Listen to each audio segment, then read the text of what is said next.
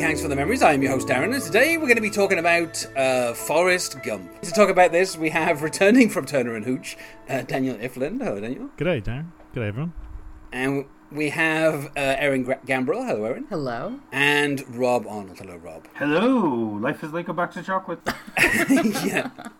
Uh, so let's jump in then. I mean, we start the film with the framing device, um, which uh, obviously they will return to, um, uh, you know, kind of as each period of his life finishes, kind of as he stops being a child, as he graduates from college, as he leaves the army. Um, we return, and obviously each time there is a different person on the bench uh, being harassed by this man who just keeps telling his entire life to any old stranger who's sitting next to him. Um, and the funniest thing about this, of course, is that he, you know, uh, whilst kind of just, you know, telling people about his life story, um, he will often repeat things that his mama would say.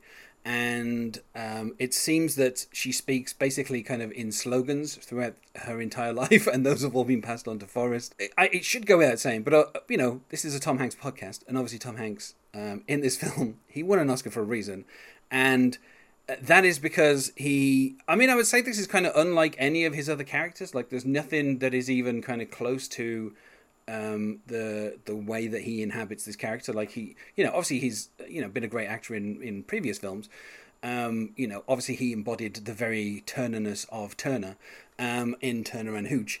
Um, but in this in this case he's playing a character who um, you know as is said several times throughout the film uh, stupid is as stupid does, and I think Tom Hanks kind of has to walk this line of making this character somebody who is.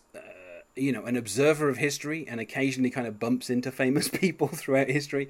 And towards the end of the film, is sick of meeting presidents, basically, um, because he just keeps. I think he keeps going to the White House and just meeting another Man, president. I met president again. I think that's why they, they took out the George Bush uh, scene. I think they figured Yeah, that I think that would have been one just been too- too much.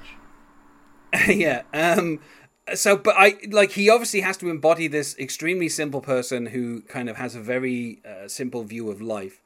Um, and you know, I think at this point everyone kind of knows he basically copied um, the way that Nate. Apparently, he had concerns about you know the use of the accent uh, within the film. Um, and then he met, you know, the younger version of himself, and he spent a few a few days kind of just hanging around with him, and then just basically imitate him because that kid just spoke like that anyway. You know, obviously he's he's not really an actor. Um, I think this is really his only credit. He did a few things after this, but you know, this is the only big credit that he had. He's And actually so- on that documentary that I mentioned, and he talks about the fact that, that that's what he's known for. Yeah, uh, and he, Michael he Connor actually went on to serve in the army. So like Oh. like his older self. Uh, yeah, I read that somewhere. Tom. Ha- the funny thing is, Tom Hanks did this with Big, where they would all the scenes that he was playing, he would have David Moscow on set, and he would just have him do the lines and play the scene, and then he would just kind of copy the way that he gave his reactions. So you know, if you think Tom Hanks is very, I mean, it, it seems to work out because he got Oscar nominated for Big, and he got Oscar nominated for this. So. Uh, it feels like there's a secret in Hollywood, which is just copy a younger kid who is a good actor, and you know that is it. That's how you find the They don't need to be a good actor. Just copy Um, a kid and do things in the way that the kid would act. I feel like there are some actors who probably have tried that and it has not worked out exactly um, well. Probably not. Uh, so, but you know, you have to have a certain measure of talent, and obviously Tom Hanks has that. I mean, I do. Um, I think that it adds a level of like certainly realism in a kind of unrealistic movie, but like you know, playing a character who is quote unquote simple minded, playing a character from the South. Some, you know, sometimes that can be um, a condescending performance. Like, um, you know, I, I feel like I you could see someone sort of making fun of of characters like that. Um, but if he's like, you know, portraying someone like a kid, you know, who would be more simple-minded, I guess, than an adult anyway, um, or and someone from the South who's you know already has an accent, I think that it adds like this nice sort of sympathy to that kind of character, which is good. It's like less cartoony than it could have been, although it's pretty cartoony. Right, but there's also there's also the idea that, that there's always someone who's looking out for him. He doesn't really know how to look out for himself. You know, it's either fate that's looking out for him Yeah. with a lot of things that happens, or one of his, you know, four or five uh, best friends in the movie. You know, who are there by his side to, to to steer him in the right direction and stop other people from doing things to him. Although, of course, we start, uh, you know, after we've been on the bench and, and Forrest Gump introduces himself to a stranger um, and tells us that life is like a box of chocolates, a phrase that has never made any sense to me at all, um, because in all of the box of chocolates that you get in the UK comes a little piece of paper that tells you what all of those chocolates are. Uh, and, and that has always been the case. So I don't know how, I don't know what's going on in America where they just give you bo- random There boxes are. of chocolates with there Well, are there you boxes go, of so- chocolates, usually the ones that are shaped like hearts, where it's anyone's guess. I've definitely seen the ones Yeah. you're talking about, the ones that have kind of like a legend of like you know, which Yeah. like a map. but um, but there are chocolate Yeah. boxes of chocolates where it's a real gamble. What a country. I s uh, well, yeah. So, so, so once we once we get uh, you know a couple of Mama's phrases, um, and we find out about some shoes. Um, you know, Forrest, of course, commenting commenting on this lady's shoes and saying how they're very nice, and he would like a pair of those shoes. And her basically being like, "My feet hurt," so you know, like, like please just give it a rest. Um, we find out. We, I mean, in, a, in a, one of the most jarring things in this entire film, we find out that Forrest Gump is named after Nathan Bedford Forrest, the founder of the KKK, and we get a nice little sequence where somebody puts on a hood and uh, Forrest explains to us what the KKK were, and I, to be honest with you, it's been a while since I've seen this film, and I did not remember this. And I was like, "Oh, yes, right, of course, yeah." Robert Zemeckis likes to do kind of like slightly odd things like this in his films, where he kind of will kind of throw the audience off a little bit. Um, and you know, there is this weird thing where I mean, this is obviously again, this will become a running gag. We find out obviously that his mother. Um, she owns this house, which was owned by I think he says like something like four greats. So it's been in the it's been in the family for like eight generations, and of course in the south that implies something very specific. It's a plantation house, one hundred percent. Just looking at it, you can tell. Yeah. But also, like this will this will become something that will recur with uh, you know the characters. When we meet some of the characters, we will see um, you know a history of the same character existing through the generations.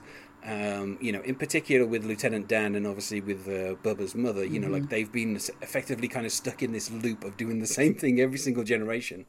Um, but you know, it- straight away, You did notice that, that it is Tom Hanks. Who Yes. Nathan Cut Bedford. into Yeah, Birth of a was- Nation, I think. I think that shot is from Birth of a Nation. Yes. Mm-hmm. Correct. Yes. yeah, That's right. Uncomfy. And that, that's kind of like rewatching it for the first time in a few years. Like I saw it a lot, earlier, but I have probably haven't watched it in five, ten years. The the Silvestri score and then him being on the bench, which is sweeping and like, and the first five minutes is almost like a flying high movie. Like there's no way to take that part about the Klan and and his forebearers apart from the obvious. The, the, it is ludicrously Yeah. high concept comedy. Like it's really going for a big gag that we're supposed to laugh at, I, I assume. And then we get into the doctor's office, and it's just such a. The I found that a little bit jarring on entry here. In that that's how the movie keeps going, and I don't mean just the, the mention of who's uh, who's his forebearers, but just the, the tone just switching entirely from this sweeping uh, 50s style movie to a almost spoof movie for the first five minutes until you get your bearings. It's a it's a really strange little little five minutes. Yeah. Yeah, and I, I, I think as well, you know, uh, like obviously, you know, we will need to talk about the casting of the mother, played here by Sally Field. Obviously, wonderful in this film, as she was um, six years previous when she was in Punchline with Tom Hanks, and she played somewhat. I mean, I would say his lover, but she's not because they only kiss. No, and she I wouldn't say she that. turns him down. She sticks with her husband. Her husband, played of course by John Goodman, which in the in the novel, Forrest Gump is like six six, and basically is John Goodman. So it's just a whole bunch of weird things. And obviously, this role was also offered to uh, Bill Murray and Chevy Chase, and Sean Penn. um, Sean Penn had stated that he was second, like you know, behind Tom Hanks to to do the role. Uh, which of course would have ended up with another I Am Sam There, situation. there is not a movie I'd like to see less in the world than Sean Penn's Forrest Gump.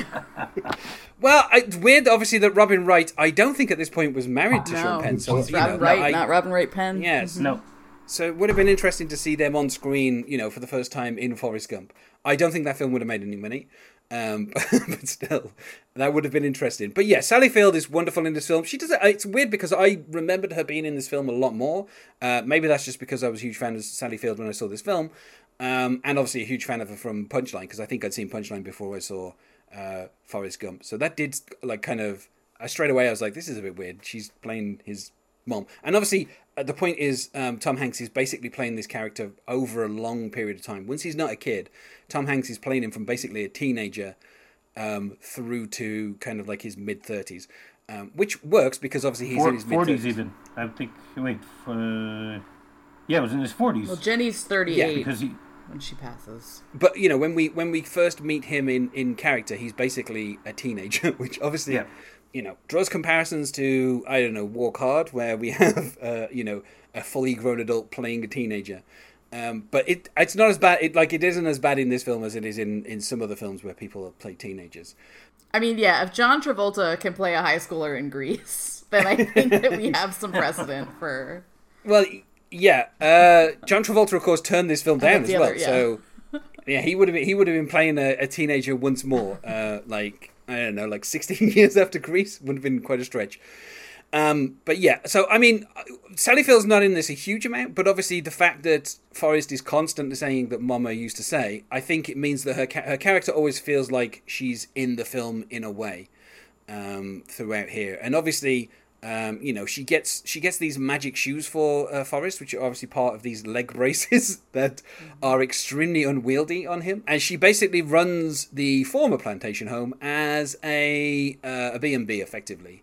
Um, and we have a bit of a monologue. Obviously, I should say as well, Tom Hanks is narrating throughout this entire film, almost non-stop. he's, uh, you know, when he's not on screen, he's talking, and you know, we find out that the kind of the setup was that you know she would be renting out all the rooms, and obviously they were very busy, and that is how they basically made money. You know, she her own job was basically just running, you know, this kind of boarding house for people.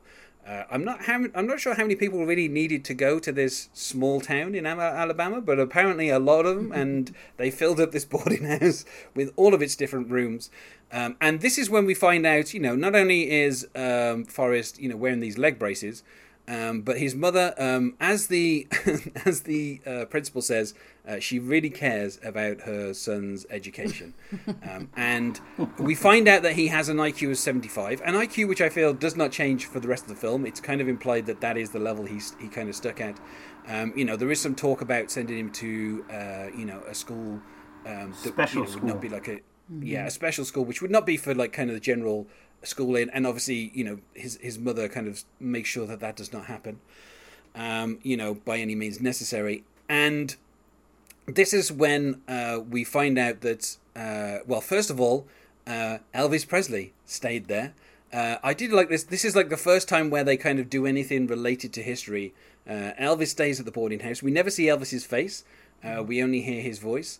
And he, uh, you know, while playing music to Forrest, Forrest does some dancing with his leg braces, and obviously this restricts his movement, and so it forces him to move his hips more. And uh, you know, kind of a scene later, we see Elvis Presley on the television scandalizing the American nation uh, by moving his hips um, and uh, voiced by Kurt Russell, who obviously had worked with, um, you know, he had been in both an Elvis movie. He worked with, with Elvis also. yeah, he'd been in an Elvis movie with John Carpenter, and then also he'd worked with Robert Zemeckis. I think in Used Cars was that with Kurt Russell. Yes. Yeah. Mhm. yeah. So uh, he obviously came in and uncredited, did a, a little bit of Elvis impersonating. Um, but yeah, so I, I mean, I think this is like this is the first time where we d- where we kind of have um, Forrest interacting with history, but kind of in a very slight way, in just the fact that he danced for Elvis, which sounds a bit odd. Um, and then obviously Elvis stole his dance, um, and I like that. You know, uh, his mother is scandalized as everybody was by Elvis's hips. Um, you know, it's like a nice little detail that she, she says this is not for children's eyes, which is which I just thought was quite funny.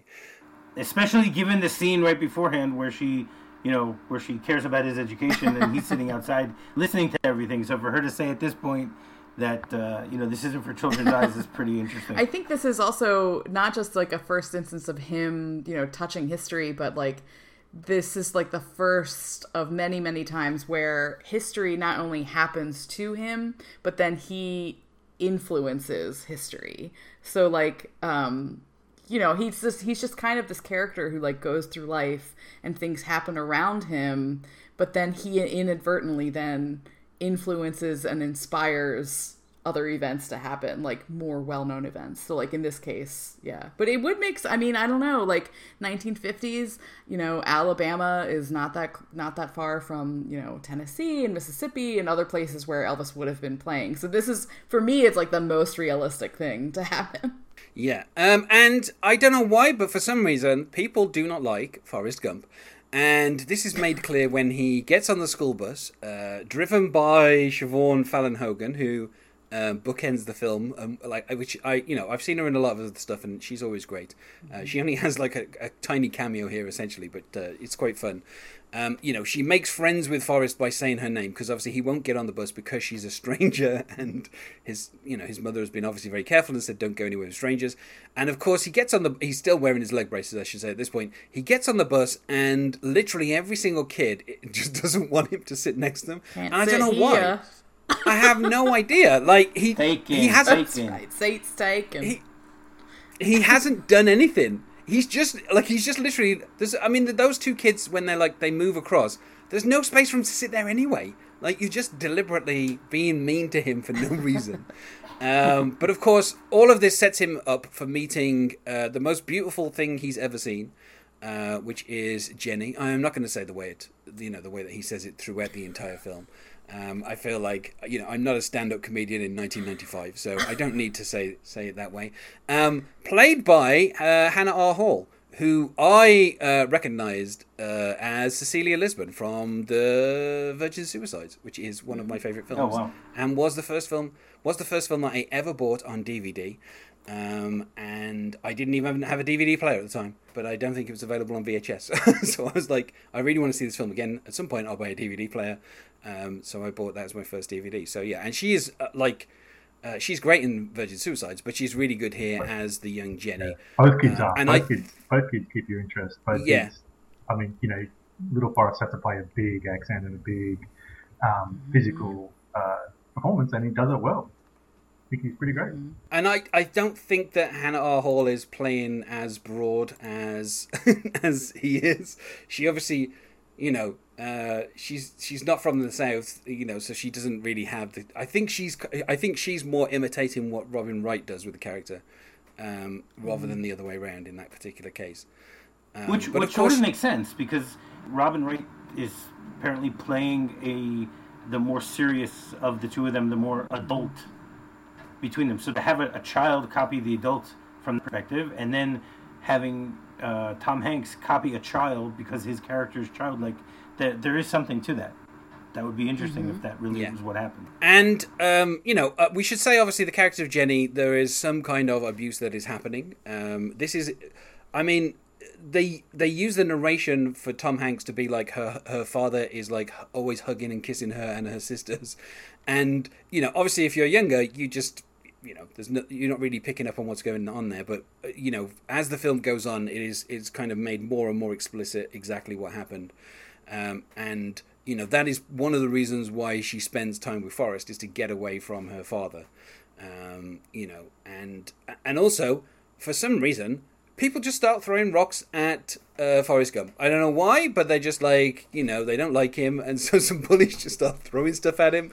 Um, and then this is of course where you know we get the I don't know one of the more famous quotes from the film, which is "Run, Forrest, run." Um, you know, as as im- implored by Jenny, um, and she just keeps saying it over and over again as well. This is something I noticed in that scene. She just literally keeps saying "Run, Forrest, run," even when he's out of earshot. She just keeps saying it. Um, and as he runs, his calipers just fall away from his legs, and all of a sudden he can just run very fast. Um, and you know, we get a little scene where um, he goes to find Jenny, um, and they, they kind of run away to a cornfield, and she, she you know she prays to be a bird so she can fly away. Um, and then shortly after that, uh, her father is taken into custody, and she moves in with her grandma. Um, and then uh, we get finally in the film uh, younger Tom Hanks, and again some bullies this time in a car just start throwing stuff at him. and once again, I don't know why Jenny needs to tell him this, but you know, because it looks like he's been doing this his whole life now. Uh, but she has to say that he has to run, and of course she says, "Run, Forrest, run again," and off he runs.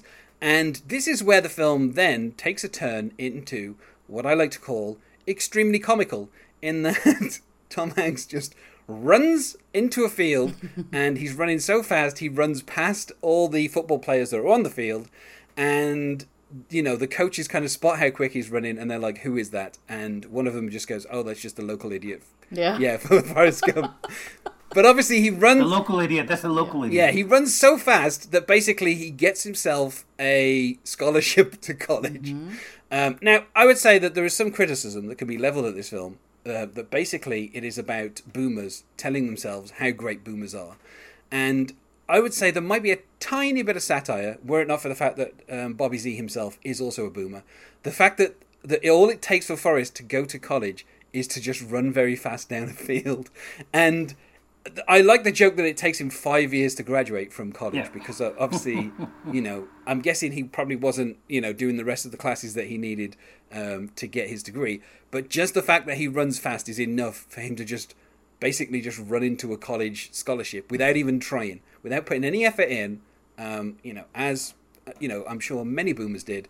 He's just given a college. You know, he there he is. He's in college without any without any trying, uh, no debt, no nothing. Just there you go. I mean, that's Um, that college football is a huge thing, especially you know Crimson Red, Alabama. That's a huge college. I mean, a huge like football college. So, yeah, I mean, I could totally see people getting a scholarship and like not needing any academic support. You And know, what just they give us they give us a hint later on when he they talks about the fact that he sits next to girls in home ec, meaning they're giving him really simple courses to to, to try to get through.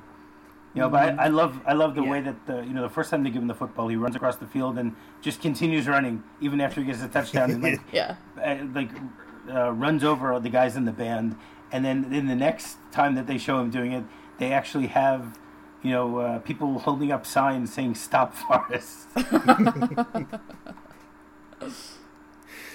Uh, yeah, I mean, I, I, like, I guess, obviously, twenty years later, or you know, almost thirty years later, this kind of functions a little bit as satire. But I don't think that that Robert Zemeckis means this to be satire. Uh, You know, it might be a mild commentary on, you know, football scholarships and how people can get athletic scholarships to you know U.S. colleges and basically do nothing.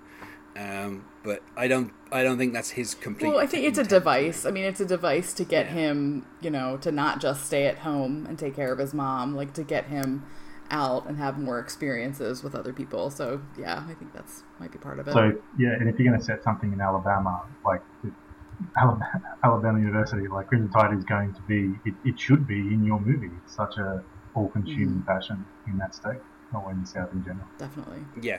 right. it also gives him the chance to run into uh, George Wallace, um, you know, who at, at the time was, um, you know, protesting uh, the integration of colleges.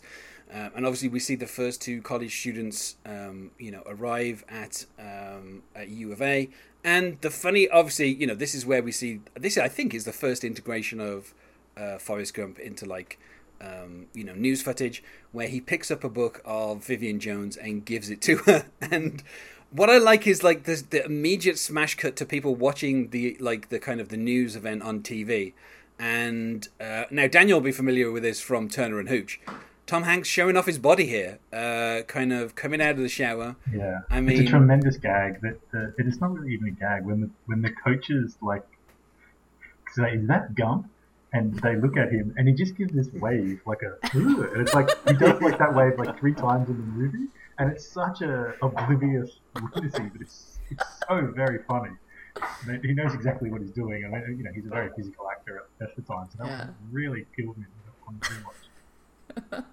And that, that one, I mean, I can't speak for, for for everybody, and the whole movie obviously has its problems, but that Wallace footage might be the most egregious part of this movie in terms of its, its Yeah. integration. Good lord! Just Yeah. watching it again, you're like, holy moly! I just swerve away from that one.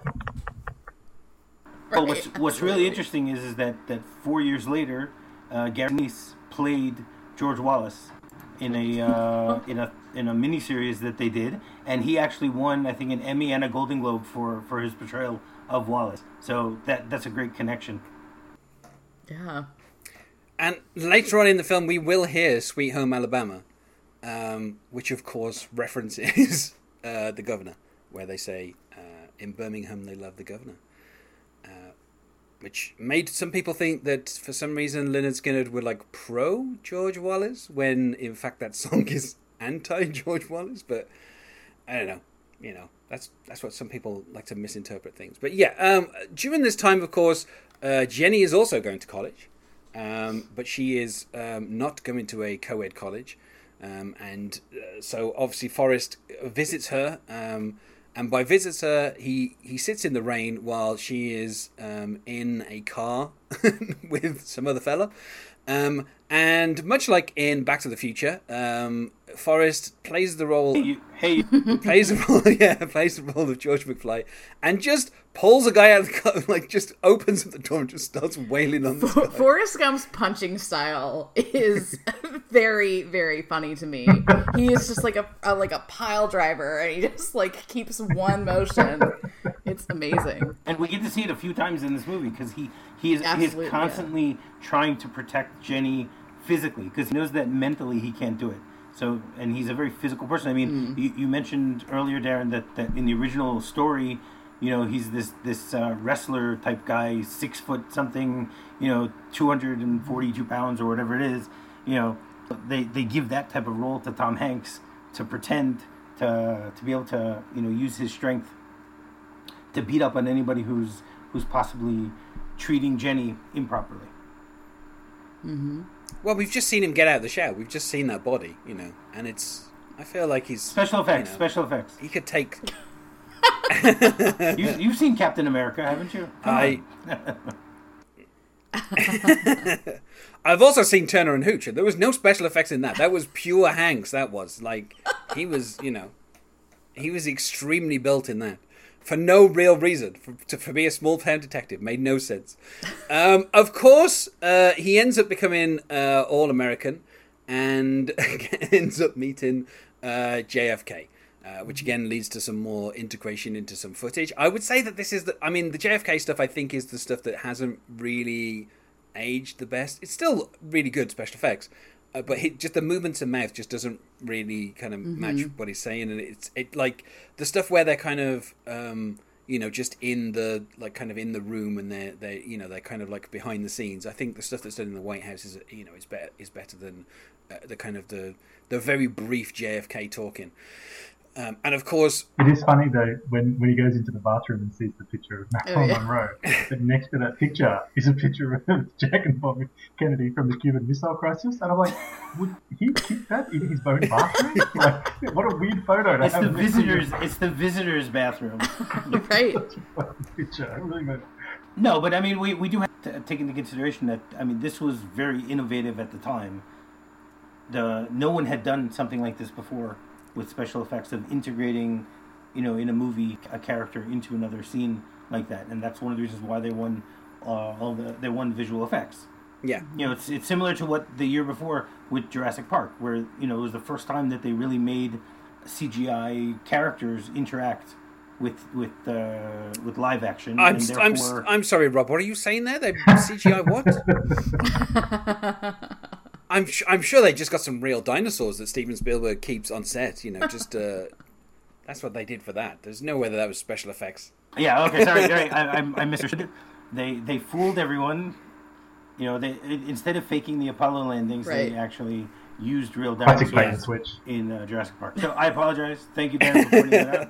You, you caught me. You caught me on that one. Um, I like. I mean, I don't. Again, this is just a weird thing that just keeps happening in this film. He says he meet he met JFK, and then he goes, and then a few years later, someone shot that nice president, and then he goes, and then a few years later, they shot his his younger brother, but he was in the kitchen. I like the kind of, you know, attention to detail. But yeah, it's just like.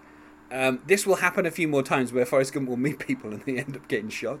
Of course, he He, will. got End, shot in his car. He doesn't even say he got Yeah. shot in his car, and then his little brother got shot in shot in the In the kitchen. in the kitchen. kitchen, yeah, yeah. So, um, which I guess is a neat way of kind of pushing us forward because you know, then you know, after that, the next time we kind of um, see him is after his graduation, where he is immediately enlisted into the army. Um, Like he literally has his graduation cap on, and a recruiter just walks up to him and says, "Have you thought about your future?" and hands him like uh, you know a brochure. Um, Now, what I what I find interesting is that his mother, who obviously has been very protective of him, do, like doesn't say don't go into the army. She happily allows him to go into the army, which I mean, I personally would have thought his mother would have been a bit more. That's the South. well, yeah, She's a I, descendant of uh, of a KKK. So what do you expect? Violence. yeah, yeah, I guess, yeah, uh, yeah. So, uh, you know, she's happy to kind of let him uh, him go off. That is my um, biggest Um, laugh of the movie, though, is that scene. Because when he comes out and the recruiter gives him says, Have you given any thought to your future? Tom Hanks takes it, looks at it, and goes, Thought. Instead of future, he says thought in a very straight way, and it's, it's, it's the best line reading. It's so perfect. Thought. Yeah. It's very good. Yeah. This episode continues in part two, releasing tomorrow.